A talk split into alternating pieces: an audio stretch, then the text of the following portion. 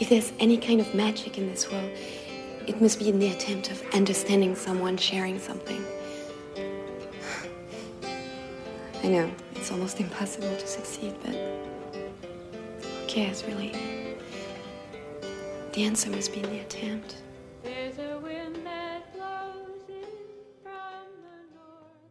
What are you reading? What are you?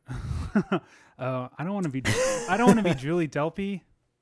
I'm Julie Delpy in this. You're Julie Delpy, which means you're obsessed with death, and you have a cute French accent. That's not French. I don't know what that is, but that's not French. It's fine. It's fine. Don't worry about it. I'm kind of Bjork. But yeah. Also mixed with Julie Delpy. That would have made this movie better if it was Bjork instead of Julie Delpy. Just kidding. This is a good movie. We can jump right in. Did you like the movie? It's a good movie. All right. Here we are in our podcast. Let's do some context because this is the first time that we're recording during quarantine, right? Yeah. This is a quarantine-filled fun land. So... What do you want to know? How's the baby life? I want to know how your baby life's going. I got a baby. I've got a 1-month-old. He doesn't like to sleep when he's supposed to. But that's how it's supposed to go. I think for our listeners out there, if anybody is listening, most of what you've heard so far was recorded months and months and months ago. And now I'm married. Ryan has a kid. And COVID-19 is plaguing the world, and so this is the first time we're not recording with each other. And mark the date, March 30th. Who knows what will come? We'll probably listen to this months later and just kind of smile, hopefully, at where things turn. Hopefully, it'll get better. It will get better, but we'll see how long it takes. Will it get better just like Jesse and Celine's day did after they met each other? It will. It will be just like that. It'll be a worldwide... That was a professional grade segue. Yeah. Speaking of transitions. So have you seen the sequels to this? No. I haven't. Have you? So I think we're in a good position where we can't really speak like the long form of like where things will go for Jesse and Celine, because there are 2 more movies and maybe a 3rd one will go into production, but we can only speak to we can only speak to this one, which I think is the best place to be. And as our episodes grow, we'll tackle the sequels and we'll kind of like cover differences and changes in real time. So let's just talk about how this movie starts off, which is in the credits, it's like Ethan Hawke, Julie Delpy, and I was expecting The Godfather because the music was it wasn't as pastoral as the scenery. Like it had some nice violins and it was like, well, you know what the music was, stuff, right? It seemed serious. But you know what it was? No, it was Viennese music. No, I didn't. It was like Mozart. I don't know what it specifically was, but it was definitely like the Vienna sound, and that's where they went. Mm. Very Austrian. Very serious.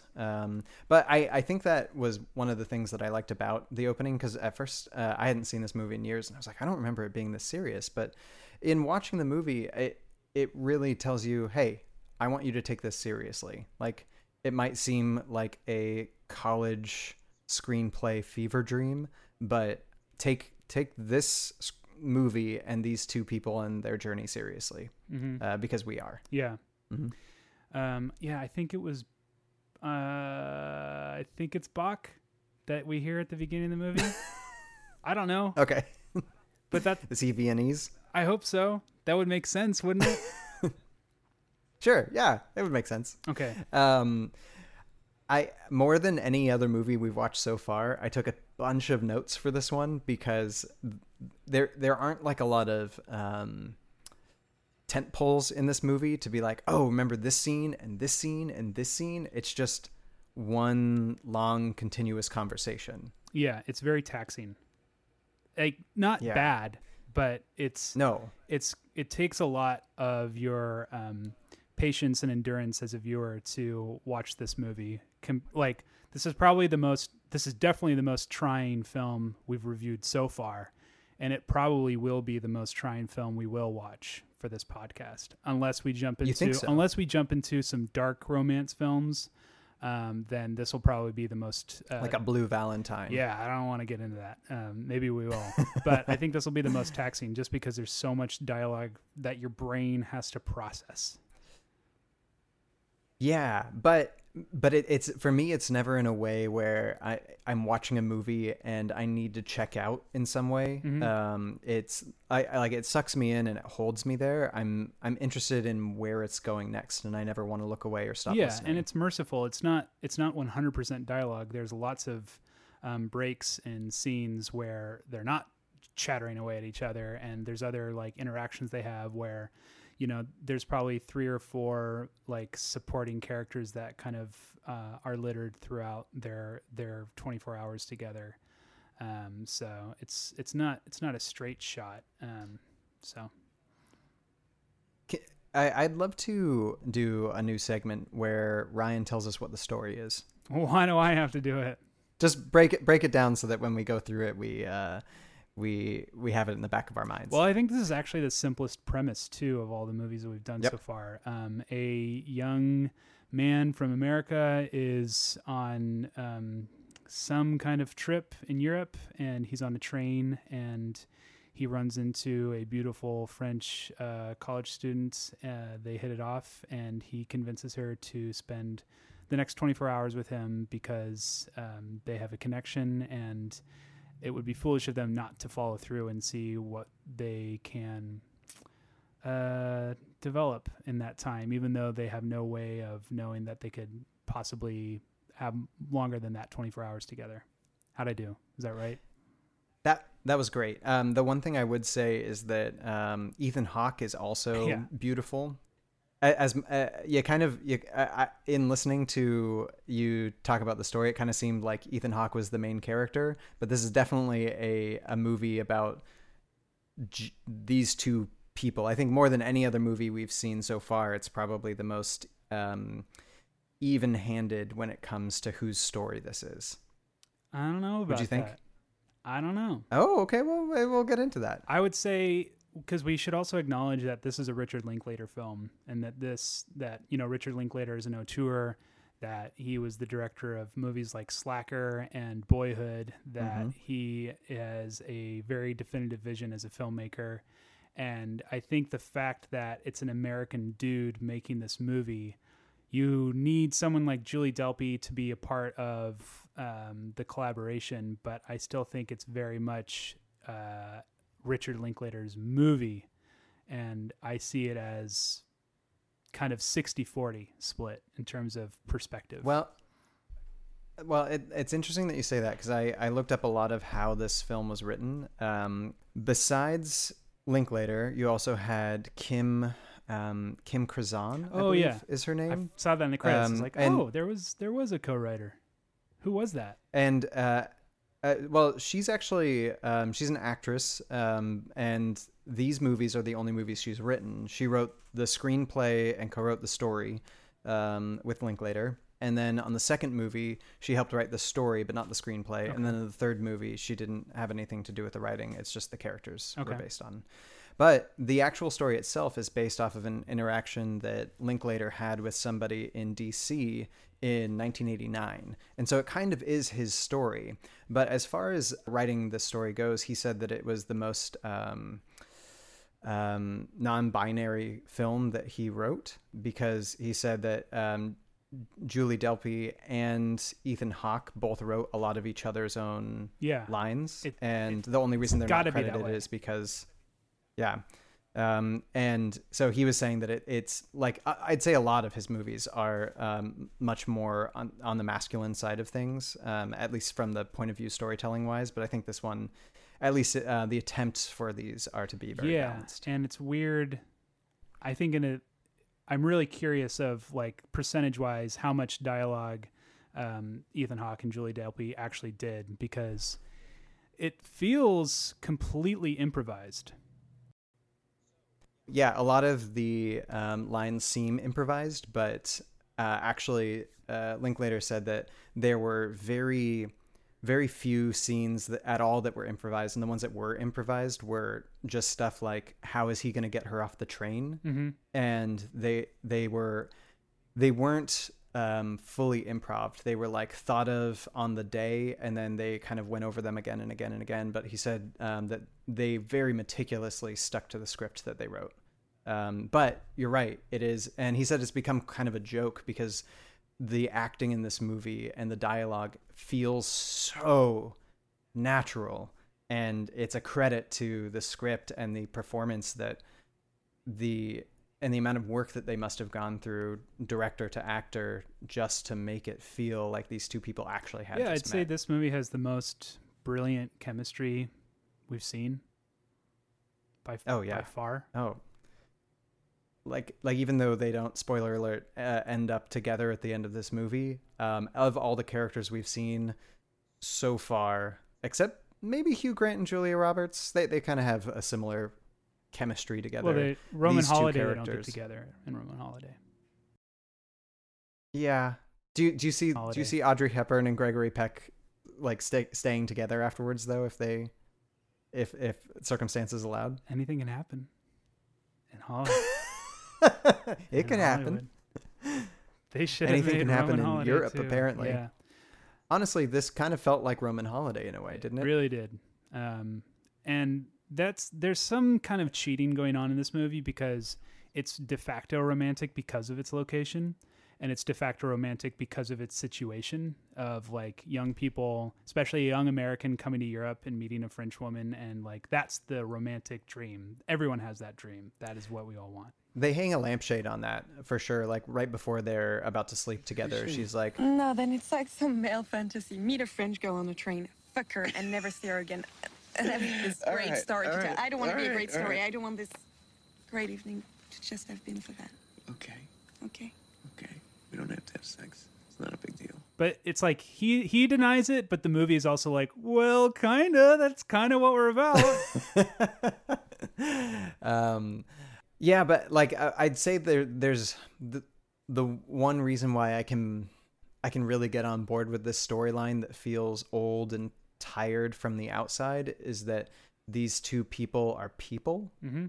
in a way that like these aren't characters crafted out of Hollywood stone. Like Ethan Hawke, Jesse, is kind of, I mean, He's really cool, but he's extremely cynical in kind of a James Dean-esque way where he's just like... That's being generous. Don't you know that's just a fake... That's generous. Yeah. I mean, he's wearing a leather coat the whole time, and he's just like... everybody's trying to scam you. And he's cynical. Why? Because he's a Gen X kid, and he sucks. Yeah, I mean, he's prototypical Gen X. Well, he doesn't completely suck. He's just had his heart broken. I guess so. I feel like that that makes him probably more cynical than he might be otherwise. Not that he isn't already that way, probably. But well, here's the thing. I like that. That's his flaw. I like that's his character flaw because we're not watching mm-hmm. like invincibly perfect people. We're watching very flawed people, and his flaw is that he's really cynical and really jaded. And her flaw is, I guess, kind of naive, kind of pie in the sky perspective. Mm. No way. I would say, well, okay. Why would you say that? Because I have a different flaw for her. Well, it depends on who you are. Because like for her, he's really jaded, but for other people, he would be just the right kind of like attitude. But for him, she's kind of naive. But for other people, she wouldn't be naive. So you're saying like not an objective flaw, but for each other in staying together in kind of a relationship, like what would get on each other's nerves. Exactly. Basically. This movie shows if they stay together, this is what the chief qualities that would drive them apart. If they like try to make a long-term relationship happen, she would get tired of his jaded like attitudes because it would always ruin moments for them. And he would get tired of her not kind of like being more like having a alacrity for things and just like, oh, you got ripped off, like all these things that really bugs him. Yeah. And I wouldn't say a flaw, but definitely a characteristic of hers that would make her, it's something that she seems to struggle with in life is her obsession with death. Yeah. It's kind of a French thing too. Like, I see it as a Gen X American person versus a Gen X French kind of attitude, like just being obsessed with death. And I feel like that's kind of a French cliche too. Sorry, French people. I don't know if I'm putting you in a box. I've never heard that cliche, but sure. When it comes to death, though, he's the one who has a much more idealistic outlook, whereas she has kind of a very dark look at death, a very French. I mean, like a stare out the window, like ponder at death, whereas his is just like, you know what, I saw my grandma as a ghost through a mist when I was a kid, and it was kind of beautiful. And it's very American versus French in that way. And that story is such a line too. Like, it's like that Friends episode where Joey teaches Ross how to like pick up a woman, and it's like that story about like Tibidabo. It's like, I swear, any woman that hears it, they're like putty. I think he was being genuine, but it does work as the perfect pickup line of like, if you meet an interesting girl, tell her about the story of when you were 4 and you were playing with the hose. That'll totally get her. Because it got me. Because when I was watching, it was like, I like you. I want to spend more time with you. Yeah, and from that very first moment when he's telling, like right before he's telling her that story, he's really nervous, right? Yeah. And she's the one who is like, oh yeah, you know, I go to school at the Sorbonne, no big deal. And you're American? Oh, I can't speak any other language. Typical. And like, he's really flat footed. And he kind of just has that affable charm that allows you to be like, yeah, you know what? You aren't as quote unquote intelligent, but there's something about you that is super attractive. And What is that? What is it about Ethan Hawke's character? Well, at first there is some kind of confidence behind everything, that because he's the one that starts talking to her at first. Yeah, and I wanted to I should have seen this movie when I was 16, because I could just have taken my notes from him just on the train, like, not his jadedness. I shouldn't have taken any of his jadedness or anything cynical from him, but if I could have, but you did. Well, but if I could have been taught the like air of confidence and being cool and not being a wreck when you're talking to a woman, because like, he's a little awkward, but he's still being Ethan Hawke, where he's like, he still sticks the landing in terms of like, he got her off the train, you know, and they had a great day together. So, and I think it's because of his confidence. I would say that's the chief characteristic that got it. So this movie starts off when they're on the train, right? And before they get off the train, the reason why they end up sitting together is because there's this German couple. Wenn dir jemand dem Alkohol verfallen ist, dann bist es du. Schau dich doch mal in den Spiegel. Schaust du dich manchmal in den Spiegel? Bei mir hat es einen Grund. Ich bin mit dir verheiratet. And we don't get any subtitles for that. It's that couple that you're on the bus, you're out in public, you're on a train, and you're just like, I can't read, I can't think, you guys are arguing. Do you want to know what they're arguing about? What are they arguing about? Apparently, he reads in the paper that there's 75,000 alcoholics or female alcoholics in Germany at the moment, and he's like, you know what? I think you are one. And they start arguing about whether she's an alcoholic or not. So why didn't they subtitle it? At least that's what I gathered. Why didn't we get any subtitles? Well, because I think neither of them understand German. Oh. And we're supposed to be kind of in their world. And I like that. Yeah. I was wondering if it was just my copy or my settings, because I kept trying to turn on the subtitles and I was like, oh, no, not getting any of it. The book that Celine is reading on the train is Madame Eduarda Le Mort. And Jesse's like, oh, of course. It's Le Mort, like, by Madame. Yeah, and he's like, oh, I know that book. It's like, you're full of it. You don't know what that book is. Yeah, nobody knows that book, but it's The Dead Man in French. And so it's another one of her. And Jesse's reading a book. I had to pause it, and it's All I Need Is Love. By Klaus Kinski. Which is also a bizarre choice. Well, it's very much like the fact that they don't like really point out what they're, I mean, they do in the script, but you can't really see unless you look hard enough. Mm-hmm. It's like he's dealing with a breakup right now. And so it's like, you know, it makes sense that he's reading a book about All I Need Is Love. Okay, let's get into this. You seem to be very forgiving of his attitude because it's post-breakup. No, I don't like his attitude at all. It's just understandable for a... How old would you say he is? Like 23? 23? Yeah, 23. Yeah. I'm going to guess that he's like either mid-East Coast or like kind of a Midwest kid. Like not West Coast. He seems very like... You know, he's wearing a leather jacket. He...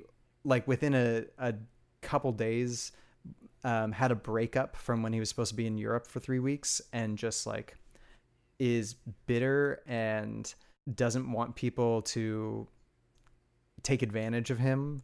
And so he doesn't want anybody to take advantage of this person. I don't like it. It really annoyed me. I was like, don't be an asshole.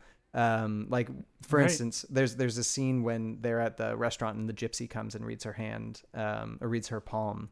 And he's just like, you know, that's not real, right? You just wasted your money. Yeah. And it's like, dude, shut up. Like, this is a romantic moment. Like even if she is faking, like you're doing nothing but trying to like break somebody's happiness for your own selfish reasons. Yeah. Because I think that still...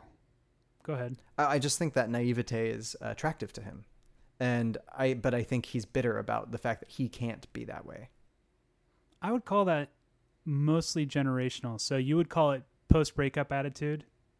I think it's a little bit of both. I think it's very much like he's being a Gen X kid, because I know some other Gen X people who have the exact same attitude now about everything, all things. They just have this kind of like cynical jadedness about it because of that. I'm not going to paint an entire generation with that brush, though. Of course, I would say lots of Gen Xers I know would hold up their flag of jadedness as high as they could, but not all of them. No, not all. Of course, not all. But I just think that's kind of the like 90s-ness of this movie. Sure. Is this, and especially like an Ethan Hawke, who was also in a movie like Reality Bites, which is also like a postcard of a certain generation, and they're trying to like show like this is what life is like for us at this given time, which is just like his TV show. Which and Reality Bites? No, the TV show that he wants to do, the 365 days on like public access. Jesse wants to do this crazy TV show where a different person submits like a VHS of their daily life inside their apartment. And you just play it for 24 hours every single day for a year. And like right now, that seems like an idea somebody would have. Yeah. With all this stuff in their apartment. That's why I think so much of this is Ethan Hawke is just Richard Linklater's proxy, that he's, because that's such a Richard Linklater idea. I was just like, oh, that's a movie Richard Linklater will try and make someday. Because he kind of did it with Slacker. Have you seen Slacker? Yeah. Yeah, so Slacker just shifts from one perspective to the next, and on and on and on and on. And Boyhood is this as continuous document of a person growing up as it can be. And so it would naturally follow that Richard Linklater would want to make something like this. So I didn't see it as... That kind of like broke the film for me a little bit. Like it was like, this is an auteur's idea. This is like, that's actually kind of a good idea from an experimental film point of view. And maybe Jesse's supposed to be some kind of film student because he's reading a Klaus Kinski book. So maybe that's what's going on. Well, he's doing that. And then he's also got a bit of poetry under his belt. Like he's memorized some poetry as we see at the end of the movie. And so I think he's got a romantic heart that is, I mean, broken by maybe his generation, like the generation that he's in. But let's talk a little bit about, because there's a lot to get into in this movie. And you were talking about him being a bit jaded, and you're saying that kind of breaks the movie for you a little bit, just because it feels much more like it's Richard Linklater being himself inside this movie. I don't think the attitude is Richard Linklater. I think the ideas are Richard Linklater. Okay. So I don't know if Richard Linklater is that cynical, but I definitely think a lot of the... Because I would say this movie is just rife with Socratic dialogue. Oh, yeah. Where we're just getting philosophy through this A-B conversation. And it's enlightening, but in an admitted way that it's pseudo-intellectual, that they're not actually making a difference for our overall intellect. We're getting a glimpse into the psyches of these people. We're getting how they think. We're not getting how, like, society thinks.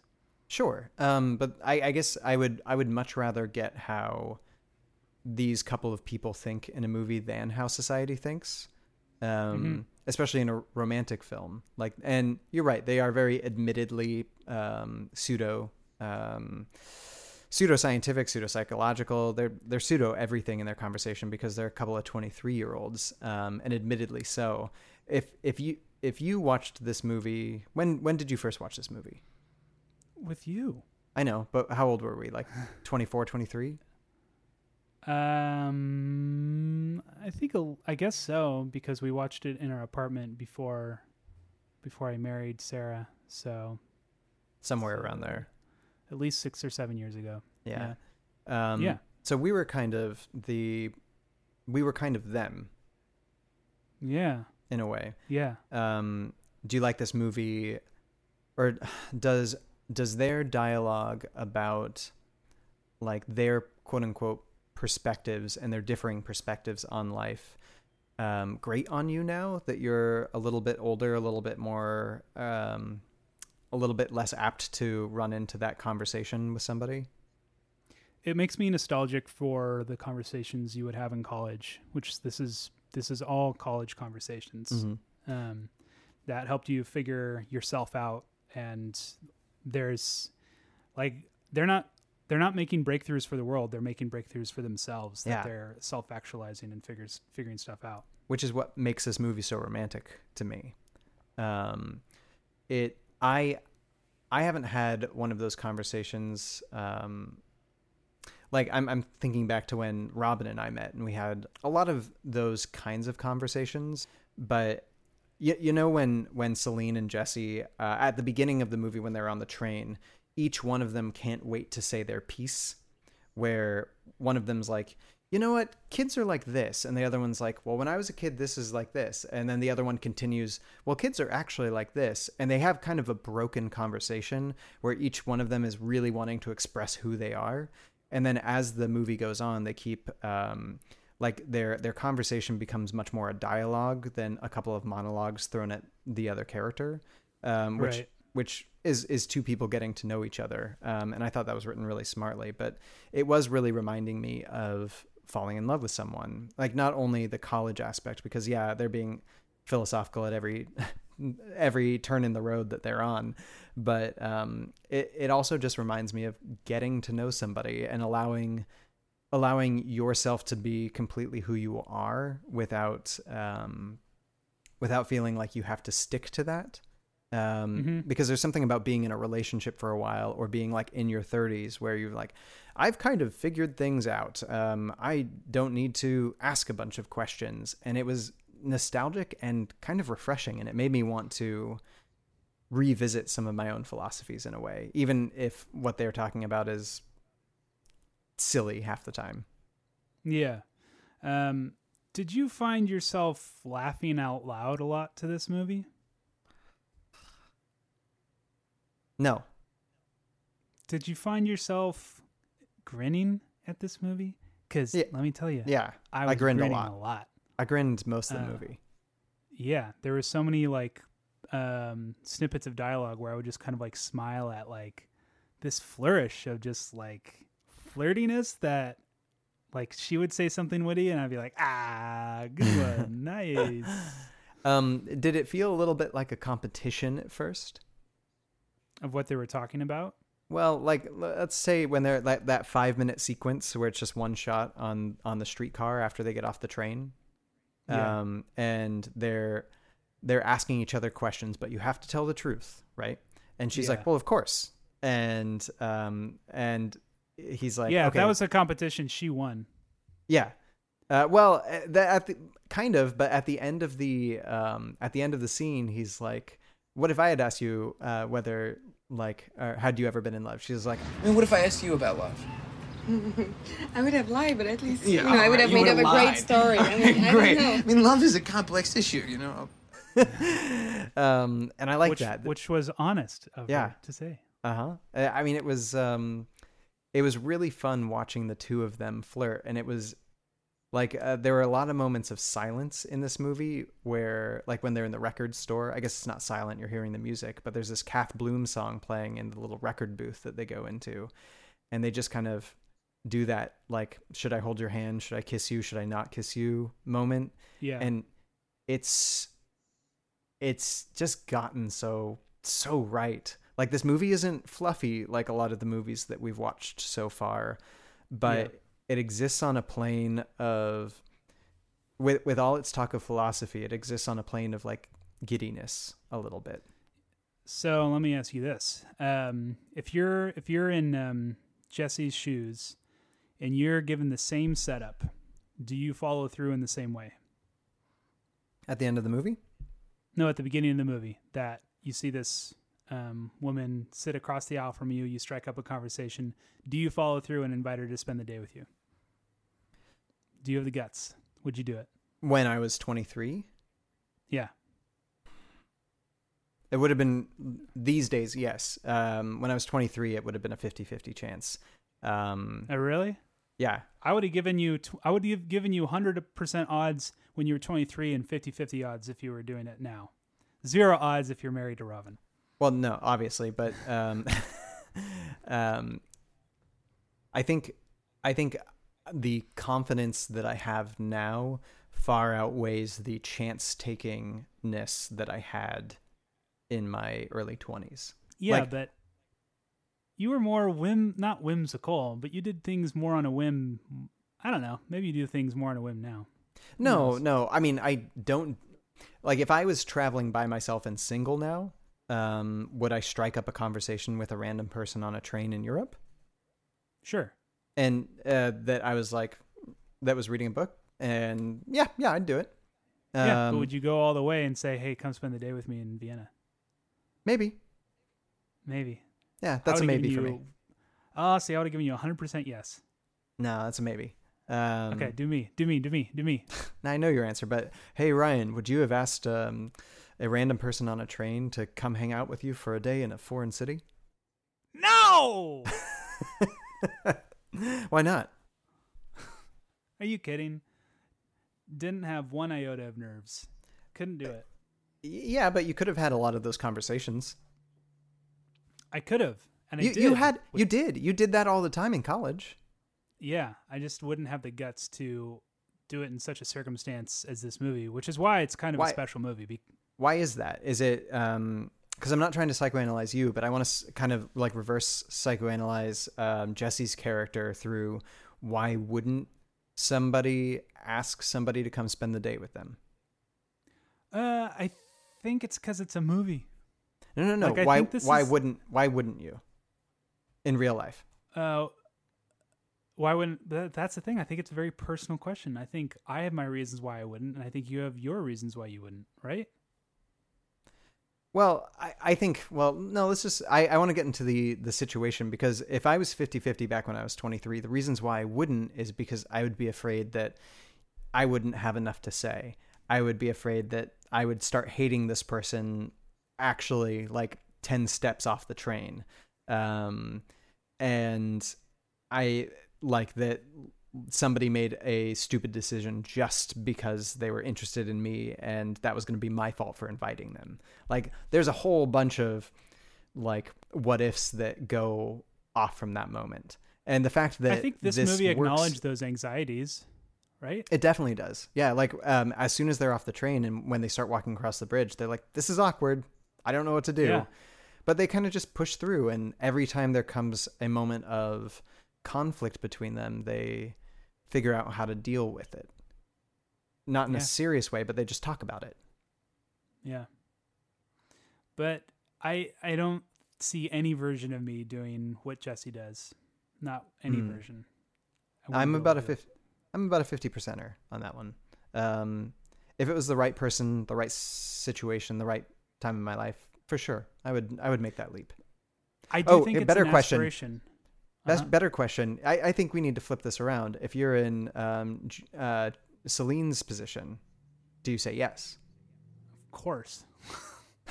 See? Like, I feel like, yeah. So it's all about taking... way less scary. Well, yeah, because someone asks you that he goes 90% and she goes the other 10. Yeah. That happens not on their first kiss, because on their first kiss she goes 90% and then he goes the other 10. Yeah. Notice that? Maybe because she has the confidence now that he's made himself vulnerable. I don't know. Yeah, I would say 100% yes, I would take that deal. Door number one. Yeah. Are you saying 100% yes? Oh yeah, I would. For sure. If all I had the next day was to go to brunch in Paris where I lived, but somebody else was like, "Hey, come spend a day in Vienna with me," and they were super attractive and interesting to talk to. Yes. No question. Yeah. Because the correlation is, if we were in Seattle, if you were on a train in Seattle, you were on the train home to Portland, you meet someone and they have to stop off. This is not a romantic city. It kind of is. But if you had to stop off in Tacoma. Ugh. And like Tacoma is much worse. No, Tacoma. Well, Tacoma's got. Let's say charm. Olympia. Olympia has like a little charm. There's not as much to do in Olympia. There's way more to do in Tacoma. I think Tacoma's a bigger city. Anyways, okay, my point is the Pacific Northwest version of that would be pretty easy for us to, like, I could spend a day in like Olympia or Tacoma or Seattle or wherever. Like, I don't live there, but I could definitely get my way around, and it'll be a pretty easy skip back to Portland when I need to get back there. So yeah, sure. That's no problem. Yeah. Oh, I see. Just distance wise. Yeah, that's fine. Yeah. Mm-hmm. Yeah. And that's what I'm saying. It's like, it's pretty convenient for Celine just to like take this little detour for a day, and then she can just go home the next day. Yeah. It's not a big risk for her at that point in time. I mean, because he doesn't. Well, it's still a risk because he's still a stranger. He's still a weird guy. He is a little weird, but he doesn't seem like a serial killer. He seems more like a vampire than a serial killer, except that he's out in the day. Like, but that's the psychopath thing, is that they know exactly what to say to get people to do what they want them to do. Yeah, but I mean, did you get any of those vibes from him? No, but like While You Were Sleeping, this could also be a good film noir thriller. Sure. Yeah, I like that idea. Don't get off a train with somebody, kids. Someone will kill you before sunrise. We must find the vampire before sunset. Yeah. It did make me, more than anything, this movie made me want to go ride a train. Robin and I went on our honeymoon back in October, soft brag. And we took a train from Brest, France, down to Pont-Aven. And I wish we would have just done the train the entire time. We ended up taking a car part of the way, but... like, it's so nice and easy to ride on the train. You're just like, there's big seats. It goes really fast. It's really romantic. Like, it's landscape you wouldn't ordinarily see. Yeah, because it's a train track. It's not just a highway.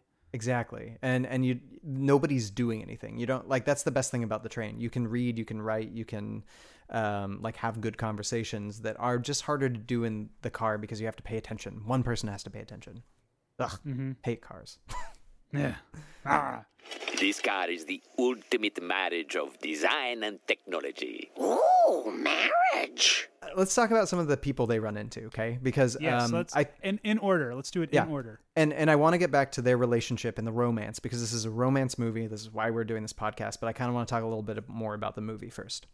The Germans. Yeah, so the German actors. The German actors. Were they German or were they Austrian? Were they actual Viennese actors? Were they Germans? I think they were actually Austrians. Oh, they must have been. Yeah, I don't know why I keep thinking this is set in Germany. I think just because everybody's speaking, they're like, I don't speak German. But yeah, the German or the Austrian actors that they meet on the bridge, who she like lies to, and she's like, we're engaged. When they're like, what are you two doing in town? And the Austrians are just like, oh, you're American. Bet you don't speak Austrian. And one of them's like. What does he say? Oh, they do speak German. They said they spoke German, so I don't. Yeah, but it's just show how American we are. We don't really know the native language. I guess it would just be German. Well, Austrian is the language, right? Is it? I don't know. Someone's I'll cut this if not. Of us right now. Yeah. No, but he's like, It would be nice if it was the other way around and you actually spoke German for once. And he's like, what? German? He's like, nothing. Don't worry about it. It was a joke. They were great. And that's why I thought so much of this movie is improvised. They seemed like real people, didn't they? Yeah. Everything just rolled off the cuff, just really natural, really real. Like these seemed like a couple of guys that were like maybe coders, like early mid-90s working on the internet coders who were like, yeah, we're just in a local play that our friend is doing. Yeah, the way I saw it is I was convinced that what they did was they just went around town, like Richard Linklater and his film crew, and they ran into people and they're like, do you want to be in a movie? Like, yeah, it really seemed like that. What these guys were actually up to. And they're like, oh, well, we're going to be in a play. It's like, yeah. Let's talk about that. We'll make the scene about that. Well, the director of photography too, he's been Linklater's director of photography for everything. But he also mainly does documentary when he's not working with Linklater. And so I wonder if that like lent anything to this documentary style, but like it's mainly in the dialogue and the acting, right? Yeah. Yeah. So those amateur actors are perfect. Really deadpan, just really great. Yeah. And they're like doing a play about a cow who's like a holy cow that somebody's looking for. It's stupid. And they're like, come see our play. And our two main characters do that thing that everybody does when somebody says, come see our play. They're like, yeah, sure. Maybe we'll try to make it. We'll try. Yeah. And they slowly start backing away. Okay. Thanks. Yeah. Thanks for everything. Yeah. Bye. Yeah. And I like at the end of the movie how in the morning before they go to the train station the next day, they're like, hey, guess what? What? We didn't go to those guys' play. Play? Yeah. The cow? Yeah. Yeah, we didn't. Oh, no. Yeah. And that was a good callback. Like, all of these characters, these side characters, do make up, because I feel like even if we say we don't see ourselves doing this, we've still done this in a way. We've done a version of this where we're off gallivanting and we run into people and we have these encounters with people. And I don't gallivant. Don't put that on me. Way back in days of old, there was a legend told about a hero known as Gallivant. I gallivant all the time. It's fine. You gallivant. But you run into these people and you kind of have that memory of like, like I bet you $100 right now that you've gone on a trip to Seattle with maybe not just one girl, but some girls, and you had some. Wait, with just multiple girls at the same time? No, it's not. No, but like you've been with a group of people in a city, like you went off to Seattle or something to just kind of like hang out for the weekend, and you kind of like went around town and ran into people and had encounters like this. Yeah. Tell me you did that. Yeah. Oh yeah, lots of cities. But yeah, wait, what do you mean? Like just go hang out with a friend and then just like run into random people and talk to them and like walked around the city a little more. You just kind of let the day take wherever it's going to take you. You have no plans. You just know that you're going to go to this city. And you're just going to hang out. Yeah, done that a lot. Yeah, exactly. And I think that's your favorite city? Part we relate to. What's your favorite city you've done that in? Yeah. Well, I haven't gotten around much. You're just proving how boring I am. It would have been like... You've gallivanted. Like in college, when I was home for the summer, I would just go over to Seattle. What about... My hometown was boring. What about L.A.? Did you ever gallivant when you went down to L.A.? No. How much singing did you do? I go to L.A. for business trips. Okay, let's move on. Okay, so they talk to the Germans. They don't... Like they, after that, they go to on the streetcar, where they just talk to each other for a while. Then they go to the record shop, and then they kiss on the Ferris wheel. They have their first kiss up there. Good kiss. Good setting. Good kiss. Great light. Yeah. And you think it's going to be him like smoothing his way to her, but then he chickens out and gets a little nervous. And she's like, hey, you want to kiss me? And he's like, yeah. And I think this movie is a lot about the politics of how does one person give another person confidence? It's by taking that first step, right? Yeah. Oh, yeah. Because I don't know. I was reading The Room. And it's like, hey, Ethan Hawke, she's giving you the signal, so you can keep going. Like, keep going. Like, what's wrong? But this movie gets that moment, like... I'm remembering back to high school or college where you are not necessarily on a first date, but you're hanging out with someone and the hand is sitting on the leg somewhere, and mm-hmm. the other person's hand is sitting on their leg or just next to their leg somewhere, and you're like, does that hand want to touch my hand? And mm-hmm. you're like, is this that moment? And you look at that hand, and then that person looks to you, and so you're like, oh, I'm not going to look at that hand anymore. And this movie just got that so well. Like, I felt like I wanted to go back. Hey, honey, I love you. I'm glad we're married. Robin's right over there. Fred. Sure. I wanted that a little bit. I want to see, like, this is definitely the college version of those feelings, but I also want to see, and this is so naive and innocent of me to like request this, but I want to see the high school / junior high version of like the ecstasy of having your arm around a girl's shoulder, even of like, oh my God, it's happening. Like, we're sitting on this couch and my arm is around her and she wants to be here with me. Go watch like any episode of Wonder Years. I guess so. But it doesn't, it's not, you know what I mean? Where like, that's so electric, that feeling when it first kind of, that's what I'm talking about. Mm-hmm. Yeah. And that's, and she's the one chemistry here. She's the one that puts her arm around him. Yeah. Okay. So after the kiss on the Ferris wheel, they're at the Gypsy. Yeah. Which I realize I keep using the word Gypsy, and that's kind of. Well, say Palm Raider and just. Palm Raider. Yeah. Perfectly clear. Palm Raider. Hold on. I'm going to record this and then put it over every single copy of me saying Gypsy. Palm Raider. Okay. Perfect. So the palm reader walks up to them at the cafe, and you can tell immediately that Jesse does not want any of this. Also a very relatable moment. Yeah, I can definitely tell, like, out of you and Sarah, even though she's introverted as well, you're the one who does not want to be put in this situation. Yeah, it's like, don't make eye contact, because then they're going to come over. They're coming over. I don't want to deal with, hi, hello. How many times were you watching this movie and you were just like, don't touch their hand. Wait, you're going to have to wash that hand right after this. Oh, yeah, no, seriously. But she reads Celine's hand and does a passably good job at, like, seeing where this person is. Oh, okay, here's my question to you. Did she read her palm? Like, are we actually getting a real fortune telling? Yeah. No, I'm with Jesse on this one. Okay. She's just reading the room. She's an empathetic person, and she's just getting it. Yeah. But you wouldn't say it out loud. I see what he was trying to do. Like, he was trying to make the point. Here comes your Gen X. It's coming out. Well, he did it so poorly, though. So how would you have handled this situation? Here, I'm Julie Delpy. Gosh, wasn't that nice?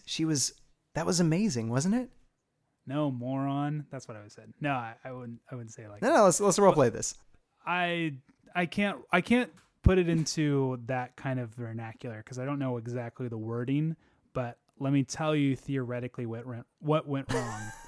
Okay, go ahead. And this, he wasn't considering Celine's experience of that moment. He was only thinking of his experience in the moment, and he wasn't taking her attitude seriously. And that was just so, like, nails on a chalkboard from his, like, dude, stop, read the room. This is not what she wants to hear right now. Yeah, but she really does take it in stride, doesn't she? She does. And that's what I think this movie is also communicating, is this is what their flaws would be, but this is how they actually might be able to work through each other's flaws and reform mm-hmm. each other. And that's why they actually would be kind of a beautiful couple together if they could have stayed together. But the movie asks or begs the question, is it only because they know that they have this one day? Because if they were with each other for longer, and because you do that thing in a relationship where you extrapolate, you see that this person is saying this thing and they're like, oh, are they going to be like this their entire lives? I don't know if I can be with somebody like that. But since that was lifted from them, maybe she was able to just not take it as personally as she would otherwise. Yeah. Either way, I think we can definitely say that she is far more tolerant of his bullshit than she needs to be. There's something way more admirable about her because of it. Yeah, I wouldn't say that she is more admirable than him just because of that, but it is one of her best qualities in this movie. Yeah. Because he doesn't know how to read the room, and we see that in the next scene when they're in the church. And he's like, I'm going to tell you this story right now about how my buddy was an asshole to a guy begging for money. Any change, mister? Absolutely. Could you spare some? Yes, I could. Will ya? How come? Because I believe you will buy booze with it. That's mean. Yeah. It is. Yeah, it is. Yeah. And Jesse as a character is very much like Stephen, I would say, from Portrait of an Artist. Oh, yeah. Oh, we need to talk about that. Oh, yeah. Very because much an homage to James Joyce. It is. It's done on June 16th. On Bloomsday. Yeah, Bloomsday. And then it's also, his name is James. Yeah. And so this movie was very much just going about Vienna instead of Dublin. But it was very Ulysses-esque. Yeah. What was the other point we were making just a second ago before that? Well, he just doesn't know how to read the room. Yeah, and that story he tells in the church, I would have made that mistake. Yeah, yeah, where you think it's a cool story, and then you tell it, and you're like, oh, that was dumb. Why did I try to sound cool like that? Yeah. And I think I think just based on how they started their relationship off on the train, where she's like, oh, yeah, I go to Sorbonne, I, read this, I live in Paris, I speak multiple languages.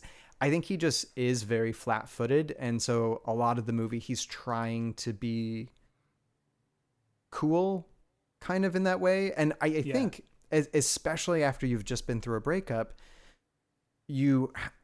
I at least when I've been through a breakup, I feel like what if I've been doing something wrong this whole time and I just don't know it? And so you try to overcompensate sometimes by like trying to be better than you actually are and drop all your cool stories. And then you're just like, oh, I'm acting like an idiot right now. Yeah. And so I felt that part might have been partly written into his character. I'm not sure. Yeah, that's true. I think there's very much that side of his style of flirting.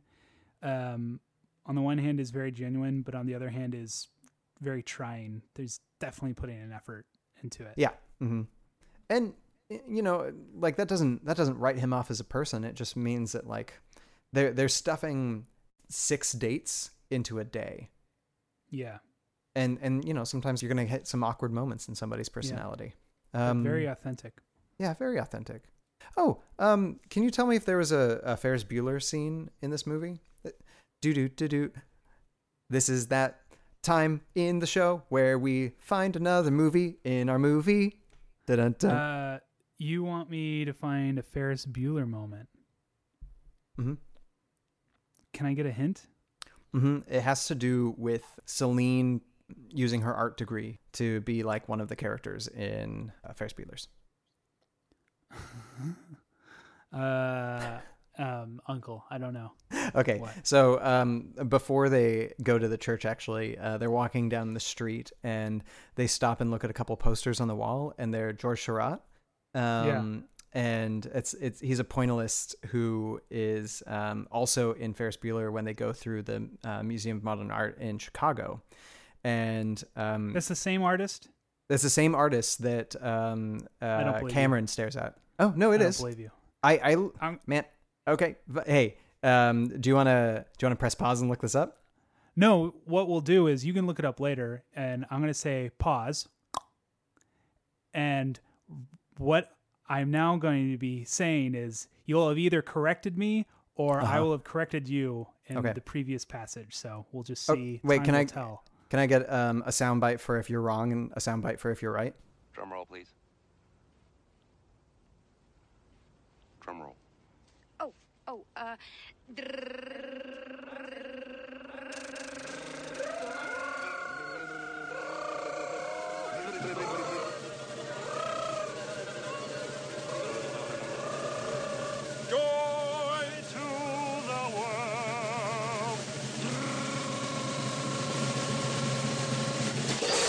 Rats, I'm wrong. Okay, so Ryan was wrong. And and so, but she's like, I just stared at it for hours. You're not saying that's an actual Ferris Bueller reference. No, I'm not saying it's an actual Ferris Bueller's reference. Okay. No, but well, you know, it could be because it's the same painter, and she said that she just stared at it for hours in a museum, and that's exactly what Cameron does. So I don't know. I didn't think it was in the moment, but you know, perhaps. Fair enough. Let's get to the waterfront because it's probably my favorite scene in the movie. With the poet? Mm-hmm. Why? I think that poet is living his best life. And most of this movie seemed like it was in Vienna. But this is the only moment that felt like it could have possibly been in Austin, which is where Richard Linklater is from. And if you see Slacker, there's a lot of moments like this where you see like some person hanging out next to a river and they just happen to be a poet living here. And it felt the most Richard Linklater of anything in this movie, and in a way that I really liked. I liked his poem. I liked that it was Jesse trying to prove that it's right after the moment with the palm reader and her kind of admonishing him for being such a cynic. And then they get to this point and he's like, yeah, sure, totally. It's a trade. It's much more capitalistic, where he's like, I can get on board with this. If he gives us a poem, we can give him money. And then he like ruins it right afterwards by being, he's like, he has to get it out. He has to be like, that's wonderful, huh? Yeah.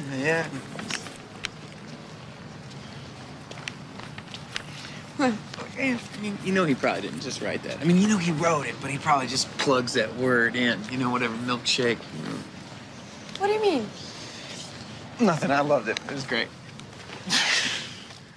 Yeah, but give him credit. Like he's like, I'm doing it again. I'm gonna stop. Let's move on. He moved, but he totally figured it out. You can see this character change a little bit in that moment. Yeah. So I really liked that whole sequence. And actually, let's play a little bit of that poem because it kind of catalogs the journey that they are on in a way, because it talks about like, you know, two sticks going down a river together. And here, I'll just let the poem say it. Okay. Daydream delusion. Limousine eyelash. Oh, baby with her pretty face. Drop a tear in my wine glass. Look at those big eyes.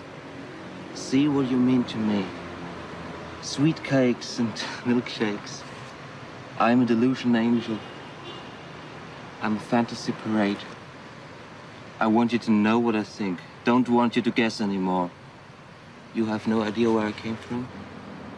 We have no idea where we're going. Lodged in life. Like branches in the river. Flowing downstream, caught in the current. I carry you. You'll carry me. That's how it could be. Don't you know me? Don't you know me by now? See what I mean? Mm. Yeah. Okay. What's next, Ryan? Well, okay. You really think that poet is living his best life? Maybe I'm being a Jesse about this. I think. He's smoking a drag, hanging out by the Danube, writing poetry in a notebook. I don't think he's as poor as we think he is in the movie. I think he's chilling, and if he makes a couple bucks off of writing somebody a poem, great. Okay. I'm actually with Jesse on this one. I think he's full of it. Nah, I like him. I like him a lot. Even if he is full of it, I like his scam. Well, maybe plus I don't like what he reads a poem well. That was like the best quality of him. I'd rather listen to him speak other poetry than his poetry, only because I don't trust autodidact poetry.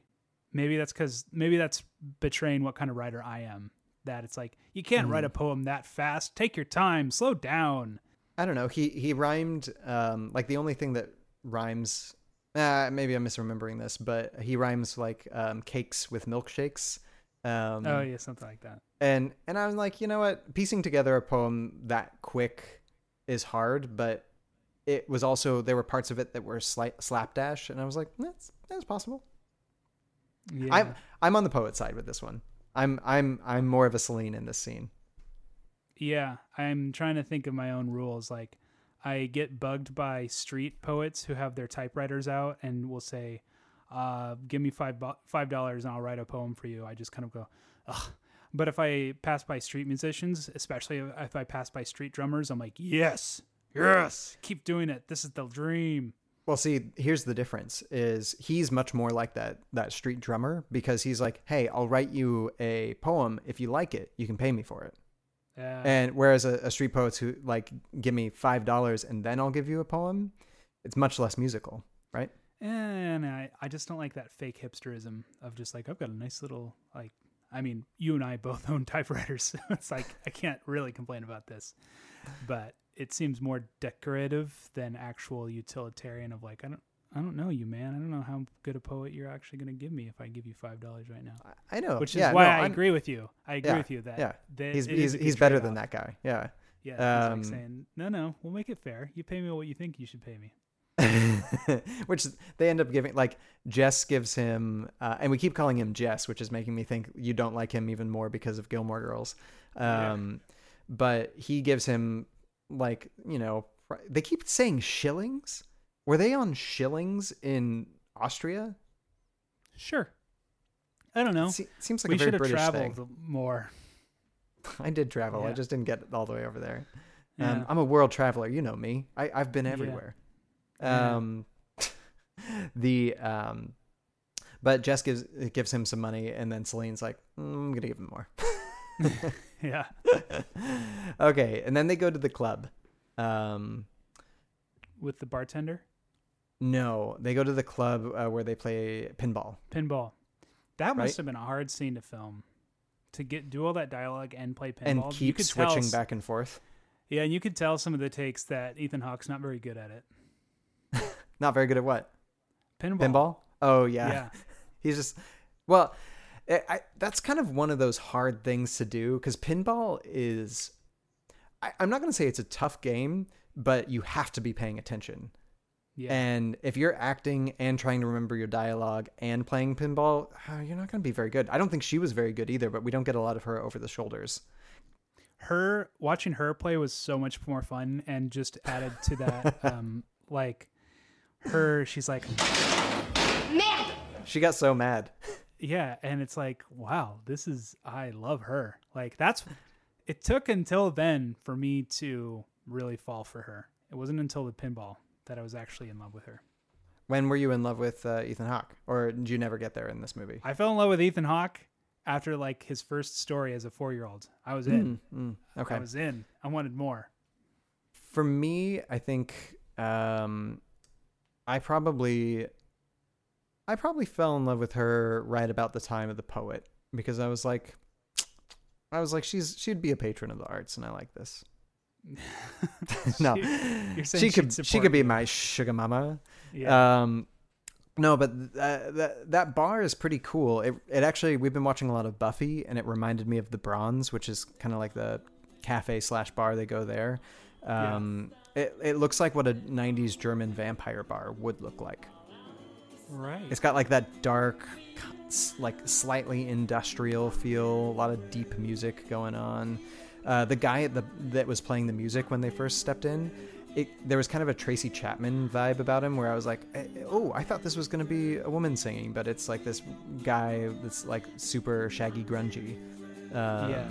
Yeah. But again, it goes back to that nostalgic, like, oh yeah, I've had days where I would also stumble into a coffee shop or something and live music was going on, and we just kind of hung out and watched this musician, and I've forgotten about the musician, but I have the memory. Well, I think this movie's going to be, like, by the time we get to the end of it, that's going to be one of the points of this movie, is you don't have everything about that person. You just have that memory of them.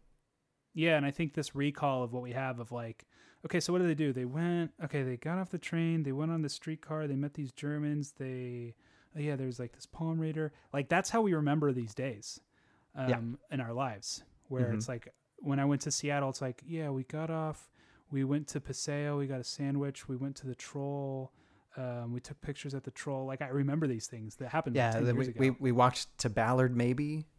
Yeah. And that's what this movie does. That is kind of the bittersweetness of a bittersweet romance, where we know it's not going to last, just like these memories aren't necessarily going to last concretely in our minds, but we'll always have them. We'll always have a small piece of them. Yeah. Yeah. Beautiful. At this point in the movie, something really interesting happens. You lose track of what time it is. Yes. And the movie really messes with your head. Because they go to dinner like 4 times. They go to like they go to the boat. They have a meal on the boat. Well, hold on. Let's do them in order. They do the cafe with the palm reader. Yep. Okay. Then they go to the bar and they get beer and play pinball. Yep. They go to like a nice restaurant and have the phone conversation. Yep. They go to the boat. That could have been dessert. Yeah. And then they get wine. But they go to, it feels like dinner scene. And what it creates, which is something that really moves me, is that now we're suddenly not in a real day. We're in actually a dream.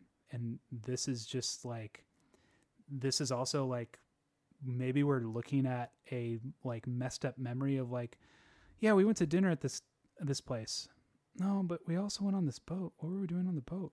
I guess we're having dinner then too. And it just makes this like weird, trippy, muddle of the night, which makes it more mythical. Theory. This is my psychoanalytic stuff, but it makes it more of something that is not lodged. This is sounds woo-woo of me. I don't mean to sound woo-woo, but it's something that's more lodged within your heart than in your memory bank, because there's so much unreality happening, because the night seems to have this supernatural length to it, that it's not, we're not watching 6 hours take place. We're watching like 20 hours take place, or like not. It's not even counted as real. It's unreal. I would say one of the nights that I have that's most like this was I didn't have a hotel to stay in once in London back when I was 21, I think. And so what I was going to do was just stay up all night until my train left the next morning, rather than spend money on a hotel, right? And so I went from bar to bar. Well, I started in museums because they were free, and then like went from cafe to bar to monument to walking around to like striking up conversations with people. And it very much felt like this, where I couldn't tell you for the most part what I talked about in most of those places, which is what is different from this movie. But I can remember each of them like a still photograph in my mind. And but more in my heart. Yeah, and it's like a Joseph Campbell monomyth adventure, where you're going from one opportunity to another, and when you enter this club, there's so much possibility and potential than just going home and going to bed, that you're now in this new world. Every place you go, each setting brings with it new newness. And it really spoke to my heart. Nice. And okay, you know how we gave Best Ensemble to Notting Hill a long time ago. This movie I want to give an award to, and I don't know what it is yet, but let's think about it by the end. Well, is it Best Setting? No, I mean, this is better than Rome. Like, this is better than Rome and Holiday's use of setting. You mean Best Use of Setting? Yeah, maybe. Or setting as character. Like, Vienna is this like romantic platform that, that was my other question. Could they have done this if it was in like a Midwest town in America, where there's not nearly as much possibility? It has to be big. I think it has to, there has to be room to explore here. Yeah.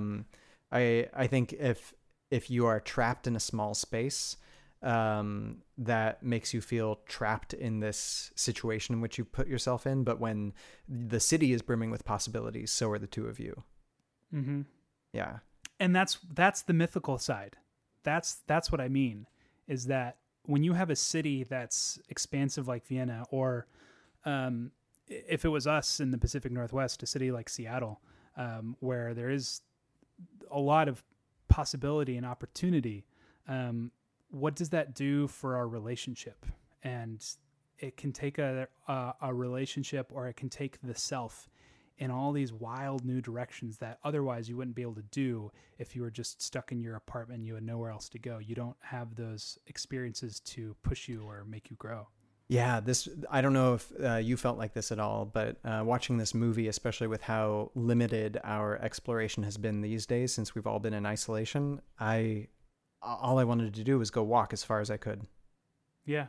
Yeah. And but it did make me count my blessings that at least we do live in Portland, and we've had experiences in Portland. If I was stuck in my hometown this whole time, and I never Amish? I never even got to go to Spokane. Even Spokane has opportunity and things to do. You probably don't feel that way because that's your hometown. I mean, it has more than some, I guess, but we'll get to London with you at some point in time, or one of the bigger cities, and we'll do a walk around. Can't wait. Yeah. Oh, let's talk about monkeys and sex before we forget. Yeah. What was that about? I don't remember. I just, in my notes, it just says monkeys and sex. Yeah. It was a story that he was bringing up.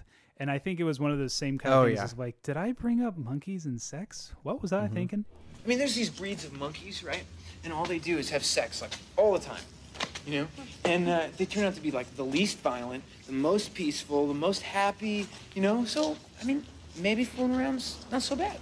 Are you talking about monkeys? So basically the movie, actually one of my favorite shots of any movie I've seen recently is them sitting in the alley on top of, there's like an old rope coil, like those wooden ones. Yeah. And they sit there and they just kind of have a conversation after the belly dancer, and they're kind of talking about the difference between men and women, and then they stop talking about it and they just kind of talk about, like, are they going to see each other again? Or they don't really bring that up.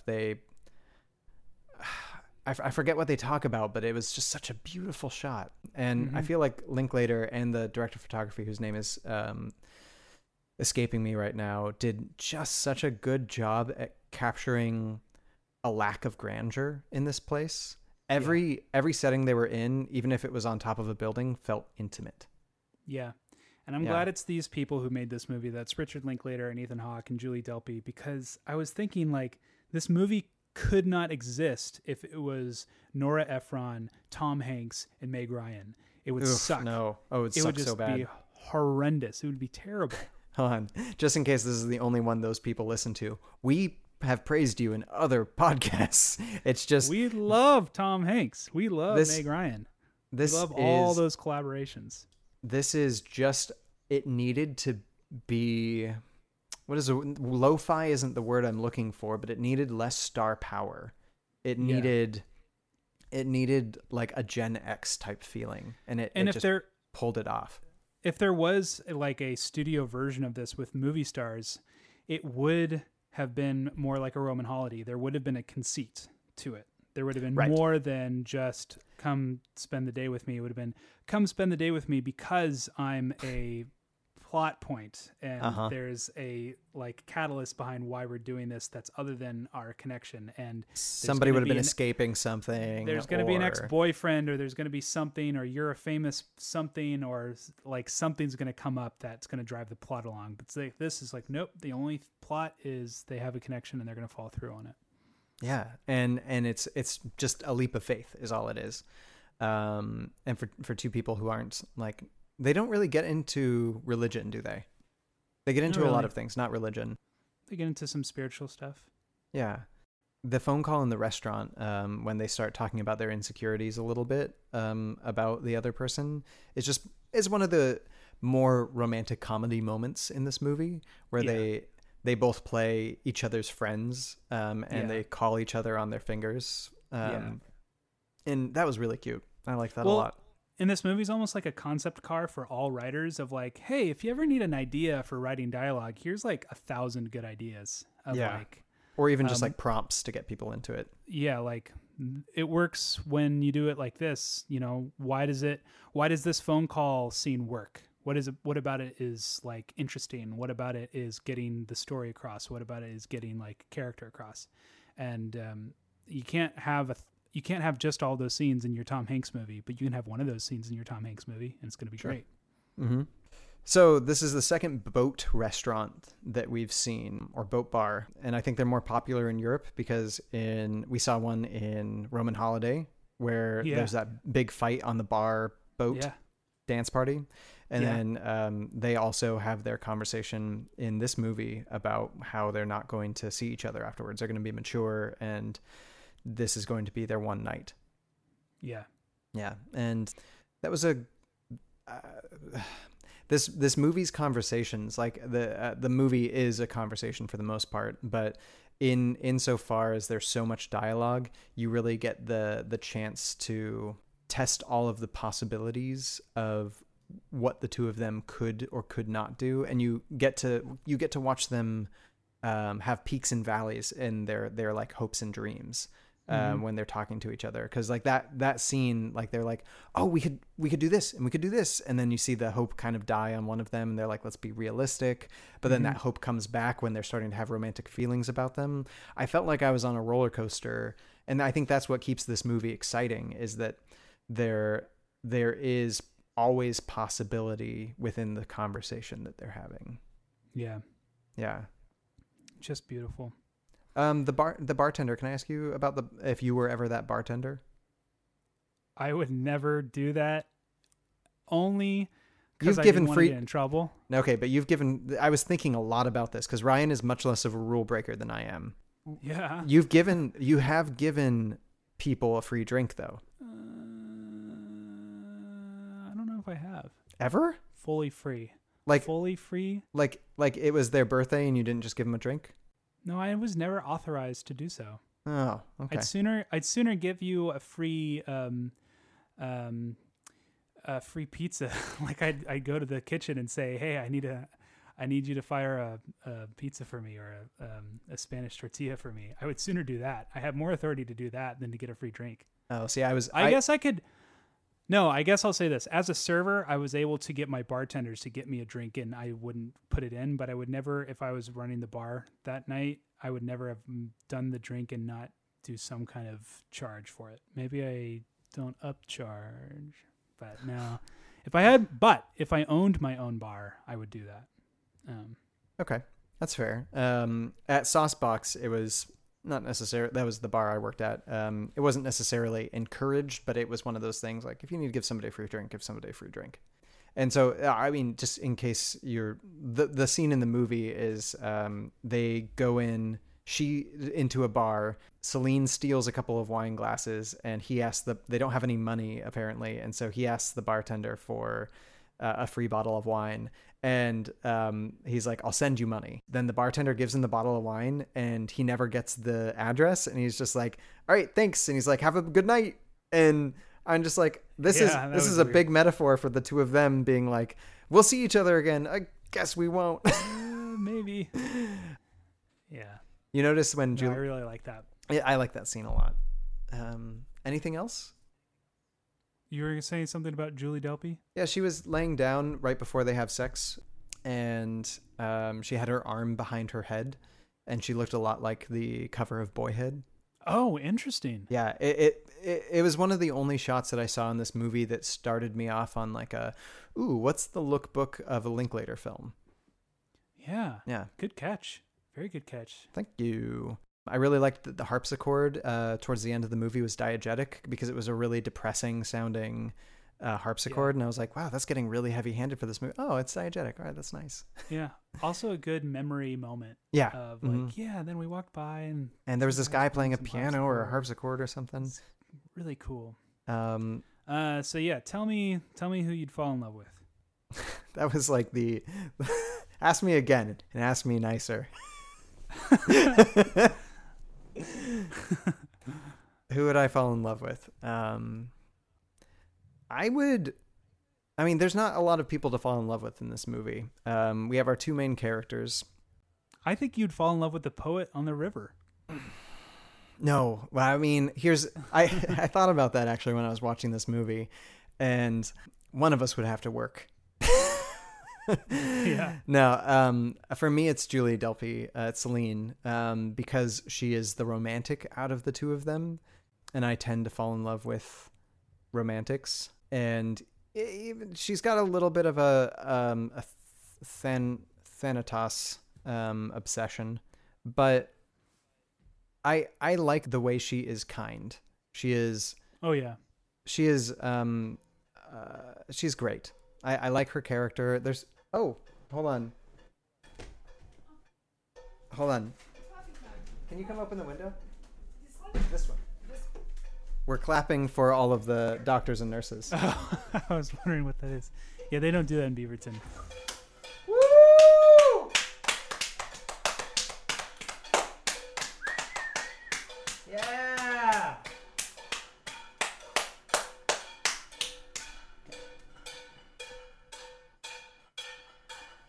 We're not going to be able to record till they're done. That's such a rhythmic clank, clank, clank.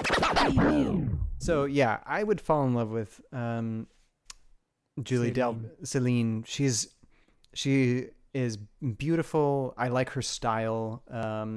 She's a bit pretentious, but she's also very politic and nice and generous. And I would fall in love with all aspects of her. All aspects. Oh. I would have chosen Jesse, except he's so cynical that I can't. I can't. Is it the German actors? No. Well, then it's Celine. First Jesse, then Celine. But Jesse gets ex-nayed because of his horrific, cynical attitude. So he does. I feel like Jesse changes over the course of the movie a little bit. I guess so, but it's not like he's still going to have that attitude. Yeah, he's reformed, but not perfectly so. No, because people take time to change, Ryan. I know. I would say that moment at the end of the movie before they go back to the train, where they're just sitting on the statue and she's sleeping in his lap, and he starts reading poetry. I saw a glimmer of the person that he could be with her. I have this recording of Dylan Thomas reading a W. H. Auden poem. He's got a great voice. It's like all the clocks in the city began to whir and chime. Oh, let not time deceive you. You cannot conquer time. In headaches and in worry, vaguely life leaks away. And time will have his fancy tomorrow or today. Something like that. Yeah. Yeah. I think he would shed a lot of that cynicism, but I think that's always going to be a part of who he is, and he'll always be battling that. He'll always be trying to not, like, I think we got to see the worst version of himself, and I think he gets that that's the worst version of himself, and he doesn't want to be that guy. Yeah. And I think he backslides into that, especially, you're right, because he's getting over a breakup, and it's a really weird place for him to be at that given moment when he meets her. And so he's having to push down that urge to just give up and be defeated and be cynical. Mm-hmm. And so I do find that admirable. But I think when you're with someone and you're choosing to be with someone, you're looking at their worst possible self and saying, I want to be with that person, which takes a lot of courage. And I think there's some people that you can totally go for it and do it, and there's other people that it's just like, I can't. I'm sorry, I can't be with that person. Yeah. That got real. Yeah. You know what? You're gonna give this movie we talked about it before, an award for best use of setting. Yep. That's my award. That's good. I like that award, but I'm going to give it a best kiss award. Because their kiss... Whoa, whoa, whoa. Yeah. Which kiss? The very last kiss. It's the very last kiss, right before she's going to get on the train, and they already said goodbye, and they say they weren't going to say goodbye again, but then they have sex and spend the rest of the night together, and then they say goodbye at the train, and it's just this desperate, beautiful, like, it's a great kiss. It's got so much emotion packed to it, and yeah, best kiss out of all the movies we've seen so far. And the emotion of that scene feels a lot like the emotion of the goodbye at the end of Roman Holiday. Mm-hmm. Even though that one doesn't end with like connection, it ends with separation. Well, in the same way, I guess. No, they both right. separate, yeah. And it's the same kind of like in Roman Holiday, we have the 1950s super duper restrained version of like they can't touch each other. There's no physicality to it, but you feel this like this connection between them. And then you get this 90s version where they get to kiss, they get to have that moment, and it's also very satisfying. And they're two sides of a coin, the same coin. It is. It's very much like if this genre gives us nothing else, it gives us a really good ending, generally speaking. And yeah, the only thing I have left to talk about that we really didn't get into is, how does this romance compare to some of the other romances that we've seen? I think this is the most genuine romance. Yeah, me too. Next to, let's see, Roman Holiday. It's a romance, but it is still stuck in that 1950s way of getting at it. And I feel like Notting Hill has more reality to it than a Roman Holiday does. But this is the most. This Before Sunrise has the most reality and the most realness to relationship. In Sense and Sensibility, I would say is it has a very quiet romance to it, but that one to me has a very true romance as well. Yeah, but also very literate. I mean, that's cheating to call it something literate, but it's very ornate. It's very like Sense and Sensibility is very planned out in terms of what we're seeing, and I feel like there's something more chemical in Before Sunrise. There's something more organic and chemical to their chemistry. Okay, so yeah, that's fair. Say. Yeah, but you know what I'm getting at? I do. But you're getting so much more. I know you want imperfection. Imperfection. It's Before Sunrise. It's much more about. Well, I just think it's a difference in time period, because everything has to be so formal in a setting like Sense and Sensibility. Whereas in this movie, when it's set in the 90s with a couple of people traveling through Europe on train, like it's going to be much more tactile and sensual. And I hate to use the word raw, but there's no restraint. Mm-hmm. And that's the whole point of a Jane Austen romance, is there's so much they're not allowed to say. Right. And that's the obstacle. And when they are allowed, it's a relief. It's almost orgasmic when people are allowed to say what they want to say in that movie. Whereas in a movie like this, I love you, body and soul. It's like, oh. But in this movie, they're always basically saying how they feel. And I think that's the thing, is that Jesse could learn some lessons from a Hugh Grant or from some other like Jane Austen hero, where it's like, maybe you should shut up once in a while. Maybe you don't say that. like, because. Well, I mean, she actually does that at one point in time. He's talking about the difference, the quote unquote difference between men and women, and she's like, "Let's not talk about this right now. People have been talking about it for too long." So I really liked those two characters put next to each other as well, because they were similar enough to have as many conversations as they did and fall in love, but they were also disparate enough that there was also bits of conflict in their philosophies, which was entertaining to me. Yeah, but I also want to like put this in our rankings of like high, middle, low rom-coms. Yep. It's way in the high. It's way in the high section. Yeah, and so that makes it harder to come back to a lot, and it's harder as a comfort food. It's more of a like, this is a very nutritious dinner, and it's very good, but I can't do this every night. No, this is something I should watch every maybe 3 years to remind myself not to get too old. Yeah, but I can't throw it on the way I throw on Notting Hill and just like I'm gonna like you and I, when we were painting my son's room, we just threw on Nutting Hill, just like, because it's a good movie to pay attention to, but it's also a good movie to just have on in the background, and you just can like have it running. He was the foreman, and he told us we had to put it on too. So yeah, put on Nutting Hill. Or like while you were sleeping. I was having a rough day the other day, and I just threw on While You Were Sleeping. I wasn't paying attention. I was like playing my Switch pretty much the whole time and eating dinner, but it was there. It was on there. It was comforting me. Wow, you are a multitasker, aren't you? Yeah, but you can't do that with Before Sunrise. No. There's too much. There's just tucking all the time. Tucking all the time. It asks you to pay attention to it. It's like, remember how when they were walking along in this movie, and at one point in time, he turns around to look at something else, and she thinks he's looking at a girl, and she's like, are you looking at a girl? And he's like, no. And it was really illustrative for me of like, if you're spending all of this time with one person, you're going to really be paying attention to what the other person is doing the whole time. Oh yeah. And it's the movie's kind of the same way, where it's like these two people don't get respites from each other, and the audience cannot watch this movie and just be like, pop in and be like, oh yeah, this part. It's much more like the experience of growing in love with each other. Like you can't be absent for that. Yeah. Hold on. I'm cutting. Am I cutting? No, because we got to pick next week's episode. Oh, actually, we know what we're going to do next week.